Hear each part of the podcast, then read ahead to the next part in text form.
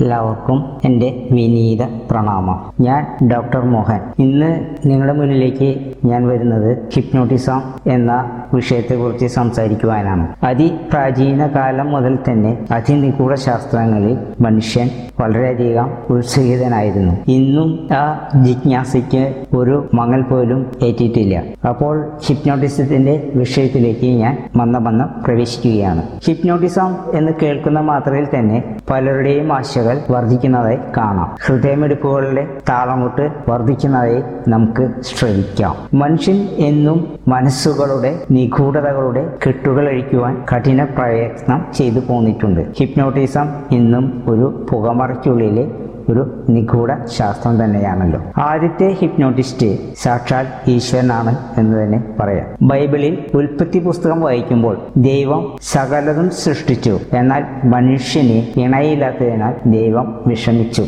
അതുകൊണ്ട് ദൈവം മനുഷ്യനെ ഗാഠ നിദ്രയിലാഴ്ത്തി അവൻ ഉറങ്ങുമ്പോൾ അവന്റെ വാരിയയിലെടുത്തു അങ്ങനെ ആദ്യത്തെ ഹിപ്നോട്ടിസ്റ്റ് സംജാതമായി. ദൈവം വിധേയനായത്. ഹിപ്നോട്ടിസത്തിന് ആദ്യമായി വിധേയനായത് ആദാമു ആണ് എന്ന് നമുക്ക് വിശ്വസിക്കാം. സർപ്പം തുള്ളൽ കേരളത്തിന്റെ ഒരു തനതു കലാരൂപമാണ്. സർപ്പക്കളത്തിലിരുന്ന് ഉറഞ്ഞു തുള്ളുന്ന സ്ത്രീകൾ അവസാനം ബോധശൂന്യരായി വീഴുന്നുണ്ട്. തീയാട്ടുകളിലും വെളിച്ചപ്പാടന്മാർക്കും കെട്ടിയാടുന്ന വേളകളിലും അവസാനം ഒരു അബോധാവസ്ഥ സംജാതമായി ചേരുന്നുണ്ട്. വടക്കൻ മലബാറിൽ കണ്ടുവന്നിരുന്ന ഒരു പ്രാചീന കലാരൂപമാണ് വെട്ടും കുത്തും റാക്കീബ് ദഫിന്റെയും മറ്റും താളങ്ങളോടുകൂടി വിശുദ്ധ മന്ത്രങ്ങൾ ഉരുവിട്ടുകൊണ്ട് ഒരു വ്യക്തിയെ അഭാ അബോധാവസ്ഥയിലേക്ക് എത്തിക്കുന്നു. അബോധാവസ്ഥയിലെത്തിയ അയാൾ മൂർച്ചയേറിയ കത്തി കൊണ്ട് ശരീരത്തിൽ കുത്തി മുറിവേൽപ്പിക്കുന്നു. ആയിരത്തി എഴുന്നൂറ്റി മുപ്പത്തിനാല് മെയ് ഇരുപത്തി മൂന്നിന് സ്വിറ്റ്സർലൻഡ് സ്വിറ്റ്സർലൻഡിൽ ജനിച്ച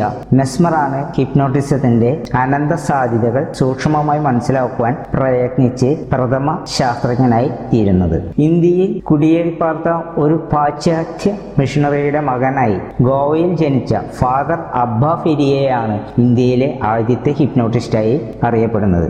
അബ്ബ ജോസ് കസ്റ്റോഡിയ ഡിഫീരിയ എന്ന ഈ പോർച്ചുഗീസ് വംശജനാണ് ശാസ്ത്രീയ ഹിപ്നോട്ടിസ്റ്റിന്റെ പിതാവ് എന്ന് അറിയപ്പെടുന്നത്. ഗ്രീക്ക് ഉറക്കദേവതയുടെ പേരാണ് ഹിപ്നോസസ്. ഈ ദേവനെ റോമക്കാർ വിളിച്ചിരുന്നത് സോമന എന്നാണ്. ഹിപ്നോട്ടിസം എന്ന് പറഞ്ഞാൽ നിർദ്ദേശങ്ങൾക്ക് അനുസൃതമായ ഉറക്കമാണ്. ഈ ശാസ്ത്രീയ വിദ്യയെ ബ്രിട്ടീഷുകാരനായ ഡോക്ടർ ജെയിംസ് ബ്രൈഡാണ് ഹിപ്നോസിസ് എന്ന് ആദ്യമായി നാമകരണം ചെയ്ത് വിളിച്ചിരുന്നത്. നമ്മുടെ ഭാരതത്തിൽ ഈ ഹിപ്നോട്ടിസം മോഹനിദ്ര എന്ന പേരിലാണ് പ്രചരിച്ചിരുന്നത്. മോഹനിദ്രയെക്കുറിച്ച് നമ്മുടെ പല പുരാണങ്ങളിലും ചില സ്ഥലങ്ങളിലും വിമർശിക്കുന്നുണ്ട്. ബേസിക് പ്രിൻസിപ്പിൾ ഓഫ് ഹിപ്നോസിസ് അതാണ് self hypnosis. ഹിപ്നോസിസിന്റെ definition it is an altered state of conscious induced by suggestions നിങ്ങളുടെ അന അന്തരഫലമായി ഉരുത്തിരിയുന്ന ഒരു വ്യത്യസ്ത മാനസിക അവസ്ഥയാണ് ഹിപ്നോസിസ് എന്ന് അറിയപ്പെടുന്നത്. ഒരു വ്യക്തിയുടെ സജസ്റ്റബിലിറ്റി എന്നാൽ ഒരു വ്യക്തിക്ക് സ്വയമോ മറ്റൊരാൾക്കോ നിർദ്ദേശങ്ങൾ കൊടുക്കുന്നതിനുള്ള കഴിവിനെയാണ് സജസ്റ്റബിലിറ്റി എന്ന് പറയപ്പെടുന്നത്. ഇതെല്ലാം ഞാനിവിടെ പറയുന്നത് സാങ്കേതിക വാക്കുകളെ മാത്രമാണ്. സ്വീകരണത അതായത് സസ്പെക്റ്റിയബിലിറ്റി സ്വയമോ മറ്റൊരാൾ തരുന്നതായ നിർദ്ദേശങ്ങളെ സ്വീകരിക്കുന്നതിനുള്ള കഴിവിനെയാണ് സ്വീകരണത എന്ന് പറയപ്പെടുന്നത്. ഇവയെല്ലാം ഹിപ്നോട്ടിസിലെ ചില വാക്കുകളാണ്. ഇത് നാം എപ്പോഴും ഓർത്തിരിക്കേണ്ടതും പരിചയപ്പെട്ട് ഇരിക്കേണ്ടതും ആവശ്യമാണ്. നമ്മുടെ തലച്ചോറിനുള്ളിൽ നിന്ന് നാല് തരം തരംഗങ്ങൾ പുറപ്പെടുവിക്കുന്നുണ്ട്. അവ ഒന്ന് ബീറ്റ തരംഗം. അതായത് ഇരുപത്തിനാല് മുതൽ പതിനാല് വരെ സൈക്കിൾ പെർ സെക്കൻഡ് ആണ് ഇതിന്റെ ദൈർഘ്യം. ഇതിന് ബോധാവസ്ഥയിലുള്ള തരംഗ ദൈർഘ്യം എന്നാണ് അറിയപ്പെടുന്നത്. രണ്ട് ആൽഫ തരംഗം ആൽഫ വേവ്സ്. പതിനാല് മുതൽ ഏഴ് സി പി എസ് അതായത് സൈക്കിൾ പെർ സെക്കൻഡ് തീറ്റ തരംഗം. തീറ്റ വേസ് അത് ഏഴ് മുതൽ നാല് C P S cycles per second ഈ രണ്ട് ലെവലുകളാണ് ഹിപ്നോട്ടിക് ലെവലുകളാണ്. ഡെൽറ്റ തരംഗം അതായത് ഡെൽറ്റ വേവ്സ്. നാല് cycles per second to zero ഇത് ഗാഠനെതിരെയുള്ള ലെവലാണ്. ഹിപ്നോട്ടിസം ചെയ്യുന്നതിന് നാല് മാർഗങ്ങൾ ഉണ്ട് പ്രധാനമായിട്ടും. പല മാർഗങ്ങളുണ്ട്. അതിൽ നാല് പ്രധാനപ്പെട്ട മാർഗങ്ങളാണ് ഞാനിവിടെ പറയാൻ പോകുന്നത്. നറോട്ടിക് ഹിപ്നോട്ടിസ് നറോട്ടിക് ഹിപ്നോസിസ് അതായത് മയക്കുമരുന്നുകൾ വളരെ ചെറിയ അളവിൽ വെയിനിലേക്ക് നിദ്രയിലേക്ക് കുത്തിവെച്ചുകൊണ്ട് അതായത് നൽകിക്കൊണ്ട് വിവേചന ശക്തി നഷ്ടപ്പെടുത്തിയതിനു ശേഷം നിർദ്ദേശങ്ങൾ കൊടുക്കുക വഴി ഒരു വ്യക്തിയെ ഹിപ്നോട്ടിക് നിദ്രാവസ്ഥയിലേക്ക് കൊണ്ടുവരുവാൻ കഴിയും. ഇതിന് ഉപയോഗിക്കുന്ന ചില മരുന്നുകളാണ് സോഡിയം പെൻഡാത്തോൾ സോഡിയം അമിറ്റേറ്റ് ട്രൈക്ലോ എത്തിലീൻ എന്നിവ. പത്ത് ഗെയിൻ പത്ത് സി സി വെള്ളത്തിൽ ചേർത്ത് പതുക്കെ പതുക്കെ ഡ്രിപ്പ് കൊടുക്കുന്നത് പോലെ കുത്തിവെക്കണം. അളവുകൾ ഒരു ഡോക്ടറാണ് നിശ്ചയിക്കുക. അത് ഓരോരുത്തരുടെയും ആരോഗ്യസ്ഥിതി അനുസരിച്ച് ആശ്രയിച്ചായിരിക്കും ഈ മരുന്നുകൾ നൽകപ്പെടുക. അത് ഒരിക്കലും സാധാരണ ഒരു വ്യക്തിയും ഇത് മരുന്നുകൾ ഉപയോഗിക്കാൻ പാടില്ല. ഈ മരുന്നുകൾ സാധാരണക്കാർക്ക് ലഭിക്കുകയുമില്ല. അതുകൊണ്ട് ഇതിനു വേണ്ടി ഉള്ള ശ്രമം ഉപേക്ഷിക്കേണ്ടതാണ്. ഇത് സാധാരണ സൈക്കാട്രിസ്റ്റ് ഡോക്ടേഴ്സാണ് ഇത് ചെയ്യുക. ഇവ സൈക്കാട്രിസ്റ്റുകൾക്ക് മാത്രമേ ചെയ്യാൻ പാടുള്ളൂ എന്ന് ഞാൻ വീണ്ടും തർപ്പിച്ച് പറയുകയാണ്. മറ്റുള്ളവർ ഇത് പ്രയോഗിച്ചാൽ നിയമവിരുദ്ധവും അപകടകരവുമാണ്. അതുപോലെ തന്നെ ശിക്ഷാർഹവുമാണ്. രണ്ടാമത്തെ സ്റ്റെപ്പ് എന്ന് വെച്ച് കഴിഞ്ഞാൽ ഇലക്ട്രോണിക് രീതിയാണ്. ഉപകരണങ്ങൾ ഉപയോഗിച്ച് തലച്ചോർ തരംഗങ്ങളെ ആൽഫ തീറ്റ തരംഗങ്ങളിലേക്ക് കൊണ്ടുവന്ന് നിർദ്ദേശങ്ങൾ കൊടുത്ത് നിദ്രയിലേക്ക് നയിക്കുന്നു. ഡ്രഗ് ഇൻഡ്യൂസ്ഡ് രീതിയാണ് അടുത്ത രീതി. ഹിപ്നോട്ടിക് അവസ്ഥയിലേക്ക് പോകുവാൻ തയ്യാറുള്ള ചില വ്യക്തികൾ. അവരുടെ ഉൾഭയവും ആകാംക്ഷയും മൂലം ഹിപ്നോസിസിന് വിധേയരാകാതെ വരുന്നുണ്ട്. ആകാംക്ഷയെയും ഉത്കണ്ഠയെയും ഭയത്തെയും നിയന്ത്രിക്കുവാൻ കഴിയുന്ന ചില മരുന്നുകൾ നൽകി നിയന്ത്രണ വിധേയമാക്കിയ ശേഷം നിർദ്ദേശങ്ങൾ നൽകി നിദ്രയിലേക്ക് കൊണ്ടുപോകുന്നു. ഇതിന് ഉപയോഗിക്കുന്ന മരുന്നുകളെ ആൻഡിക്സിലിയോലിറ്റ് എച്ച് ഏജന്റ് എന്നാണ് പറയുന്നത്. ഇതിൽ പ്രധാന മരുന്നാണ് ആൾപ്രാസാളോം അവയുടെ കമ്പോള പേരുകളാണ് ആൽപ്രാക്സ് ട്രിസ്റ്റിൽ ട്രൈക്ക. ഇവ മൂന്ന് അളവുകളിൽ വ്യത്യസ്ത അളവുകളിൽ ലഭിക്കുന്നതാണ്. മരുന്ന് കൊടുത്ത് നാൽപ്പത്തഞ്ച് മിനിറ്റ് കഴിഞ്ഞ് ക്ലയന്റിനെ അല്ലെങ്കിൽ കക്ഷിയെ വിളിച്ച് ഹിപ്നോട്ടിസത്തിന് വിധേയമാക്കുവാൻ സാധിക്കുന്നു. തലച്ചോറിന് നാച്ചുറൽ അഥവാ പ്രകൃതി തത്വരീതി പ്രോഗ്രസീവ് റിലാക്സേഷൻ അതിന്റെ ഒരു പ്രത്യേകതയാണ്. ഒരു ലഘു വ്യായാമ മുറ ചെയ്യിച്ചുകൊണ്ട് കക്ഷിയെ ശാരീരികമായി വിശ്രമത്തിലാക്കുകയും ഒപ്പം നിർദ്ദേശങ്ങൾ കൊടുത്തുകൊണ്ട് നിദ്രയിലേക്ക് ആനയിക്കുകയും ചെയ്യുന്നു. ഹൃദ്രോഗികൾ ഗർഭിണികൾ ശാരീരിക അവശർ എന്നിവർക്ക് ഈ പ്രോഗ്രസീവ് റിലാക്സേഷൻ രീതി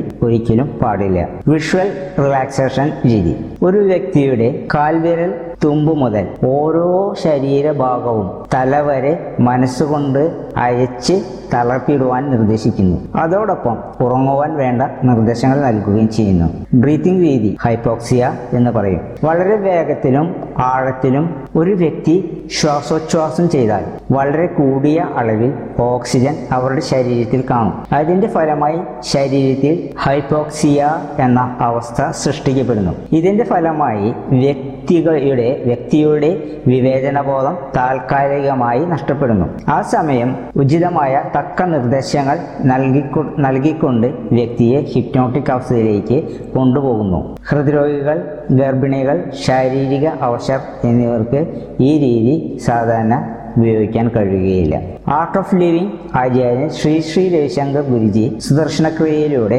ഇതാണ് സുസാധ്യമാക്കി തീർക്കുന്നത്. വാക്സിനേഷൻ മെത്തേഡ് അഞ്ചാമത്തെ കൺഫ്യൂഷിംഗ് മെത്തേഡ് ആറ് കൗണ്ടിംഗ് മെത്തേഡ് ഏഴ് കോമ്പിനേഷൻ മെത്തേഡ് എന്നിങ്ങനെ ഇനിയും പല രീതികളിൽ കൂടെ നമുക്ക് വ്യക്തികളെ ഹിപ്നോട്ടിസത്തിലേക്ക് കൊണ്ടുപോകാനായിട്ട് സാധിക്കും. ഹിപ്നോസിസിന് മൂന്ന് വ്യത്യസ്ത അവസ്ഥാഭേദങ്ങളുണ്ട്. ഇത് ഡോക്ടർ ചാർക്കോട്ട് ആണ് ഇത് കണ്ടുപിടിച്ചിട്ടത്. ഒന്നാമത്തെ രീതി ലിതർജിക് സ്റ്റേജ് മടിപിടിച്ചിരിക്കുന്ന ഒരു അവസ്ഥയാണ് ബീറ്റ ലെവലിൽ നിന്നും ആൽഫ ലെവലിലേക്ക് വരുന്ന അവസ്ഥയാണിത്. ഈ അവസ്ഥയിൽ സ്പർശനശക്തി ഉണ്ടായിരിക്കും. ലക്ഷണങ്ങൾ ശരീരം വിശ്രമാവസ്ഥയിൽ വരുന്നു. ശ്വാസഗതി നോർമലായിരിക്കും മുഖഭാവങ്ങൾ സാധാരണഗതിയിലായിരിക്കും. കൺപോളകൾ ദ്രുതഗതിയിൽ വിറയലോടുകൂടി അടഞ്ഞ് തുറന്ന് പൂർണമായി അടഞ്ഞ് പോകുന്നു. സ്പർശനത്താൽ ഉണരുകയും ചെയ്യും. കാറ്റലറ്റിക് സ്റ്റേജ് അതായത് നബ്ബനസ് ഒരു മരവിപ്പ് ഉള്ള ഒരു അവസ്ഥ. ആൽഫ സ്റ്റേജിനും തീറ്റ സ്റ്റേജിനും ഇടയിലുള്ള ഒരു അവസ്ഥ വിശേഷമാണിത്. അതിന്റെ ലക്ഷണങ്ങൾ എന്തൊക്കെയാണെന്ന് നമുക്ക് പരിശോധിക്കാം. അഗാധമായ വിശ്രമം മന്ദഗതിയിലുള്ള ശ്വാസഗതി മുഖഭാവങ്ങൾ വളരെ കുറയുന്നു. ഈ സമയം മതിഭ്രമ വിഭ്രമ മരവിപ്പിക്കൽ ഹലൂസിനേഷൻ ഡെലൂഷൻ അനസ്തീഷ്യ അനാൽജിയ വേദനയില്ലാത്ത അവസ്ഥ എന്നിവ നമുക്ക് പരീക്ഷിച്ചറിയുവാനായിട്ട് കഴിയും. ഈ അവസ്ഥയിൽ സാധാരണഗതിയിലുള്ള ലഘുമനോ രോഗങ്ങൾക്കും വ്യക്തിത്വ വൈകല്യങ്ങൾക്കും സ്വഭാവ വൈകല്യങ്ങൾക്കും മനോജന്യ രോഗങ്ങൾക്കും ചികിത്സ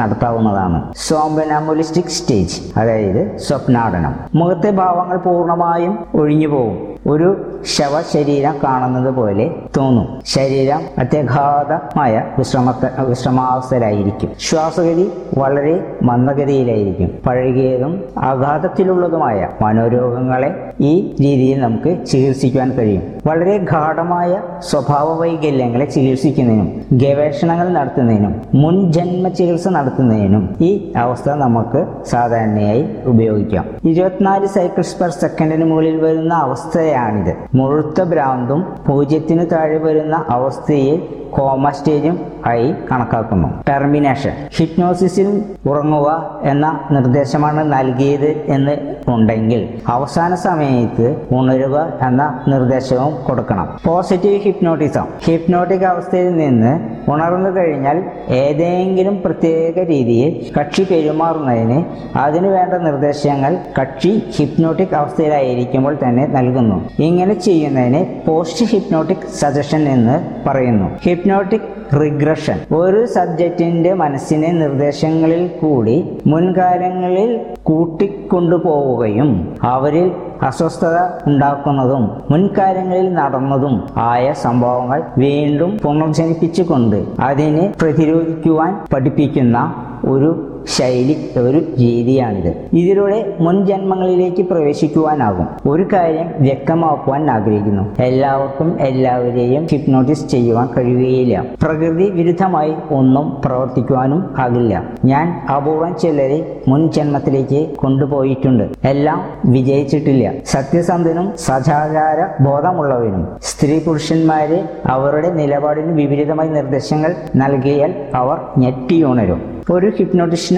ആവശ്യം വേണ്ടത് ക്ഷമ ഭാവന വോയിസ് മോഡുലേഷൻ തുടങ്ങിയവയാണ്. മുൻകരുതുകൾ വേണ്ടത് ഒരു സ്ത്രീയെ ഹിപ്നോട്ടിസ് ഹിപ്നോട്ടൈസ് ചെയ്യുമ്പോൾ സ്ത്രീയുടെ ബന്ധുക്കൾ ആരെങ്കിലും കൂടെ ഉണ്ടാകണം എന്ന് നിർബന്ധമാണ്. ഒരു രോഗിയെ തനിച്ച് ഒരിക്കലും വിടരുത്. ശരിയായ രോഗനിർണയം ചെയ്യണം. നിർദ്ദേശങ്ങളെല്ലാം പോസിറ്റീവ് ആയിരിക്കണം. നിർദ്ദേശങ്ങളെല്ലാം ഉറപ്പിച്ചും ആവർത്തിച്ചും നൽകേണ്ടതാണ്. ഹിപ്നോട്ടിസം പഠിക്കുന്നതിന് പഠിക്കുന്നത് എന്തിന്? വ്യക്തിത്വ തകരാറുകൾ പരിഹരിക്കുവാൻ. എന്താണ് വ്യക്തിത്വം? ഒരു വ്യക്തിയുടെ പ്രവൃത്തികളെയും ചിന്തകളെയും ചിന്തകളുടെയും ആകത്തുകയാണ് ഒരാളുടെ വ്യക്തിത്വം. ഇത് ജന്മനാലോ മാതാപിതാക്കളിൽ നിന്നോ കുടുംബത്തിൽ നിന്നോ വിദ്യാലയങ്ങളിൽ നിന്നോ സമൂഹത്തിൽ നിന്നോ മുൻ ജന്മങ്ങളിൽ നിന്നോ ആകാം. ഒരു സന്തുലിത വ്യക്തിത്വം വികസിപ്പിച്ച് വളർത്തി കൊണ്ടുവരുവാൻ ഹിപ്നോട്ടിസ് ഹിപ്നോട്ടിസത്തിന് കഴിയും. മനോജന്യ ആദികളും വ്യാധികളും ചികിത്സിച്ച് ഭേദമാക്കുവാൻ ഹിപ്നോട്ടിസത്തിന് കഴിയും. ഭൂതപ്രത ബാധകളെ ഒഴിപ്പിക്കുവാൻ ഹിപ്നോട്ടിസം ഹിപ്നോട്ടിസം കൊണ്ട് കഴിയും. മുൻജന്മ കാര്യങ്ങളുടെ ഗവേഷണത്തിന് ഹിപ്നോട്ടിസം വളരെയധികം ഉപയോഗപ്പെടുത്തുന്നുണ്ട്. എ ഡി അഞ്ഞൂറ്റി അമ്പത്തഞ്ചിൽ വത്തിക്കാനിൽ ഇത് നിരോധിച്ചിരുന്നു. പ്രോഗ്രഷൻ റിഗ്രഷൻ പിറകിലേക്ക് പോവുക പോകുന്നുവെങ്കിൽ പ്രോഗ്രഷൻ ഭാവിയിലേക്ക് പോകുന്നു. ഓരോരുത്തരുടെയും ഭാവി നിയന്ത്രിക്കുവാൻ ഇതുമൂലം കഴിയും. പ്രകൃതി വിരുദ്ധമായിട്ട് നേട്ടങ്ങൾക്ക് വേണ്ടി ഇതിനെ ഒരിക്കലും ദുരുപയോഗപ്പെടുത്തുവാൻ കഴിയുകയില്ല. മുൻ ജന്മത്തിലേക്ക് പോകുന്നത് പോലെ വരാൻ പോകുന്ന ജന്മത്തിലേക്കും നമുക്ക് ഈ പ്രക്രിയ ഉപയോഗിച്ചിട്ട് കൊണ്ടുവരാനായിട്ട് നമുക്ക് കഴിയും.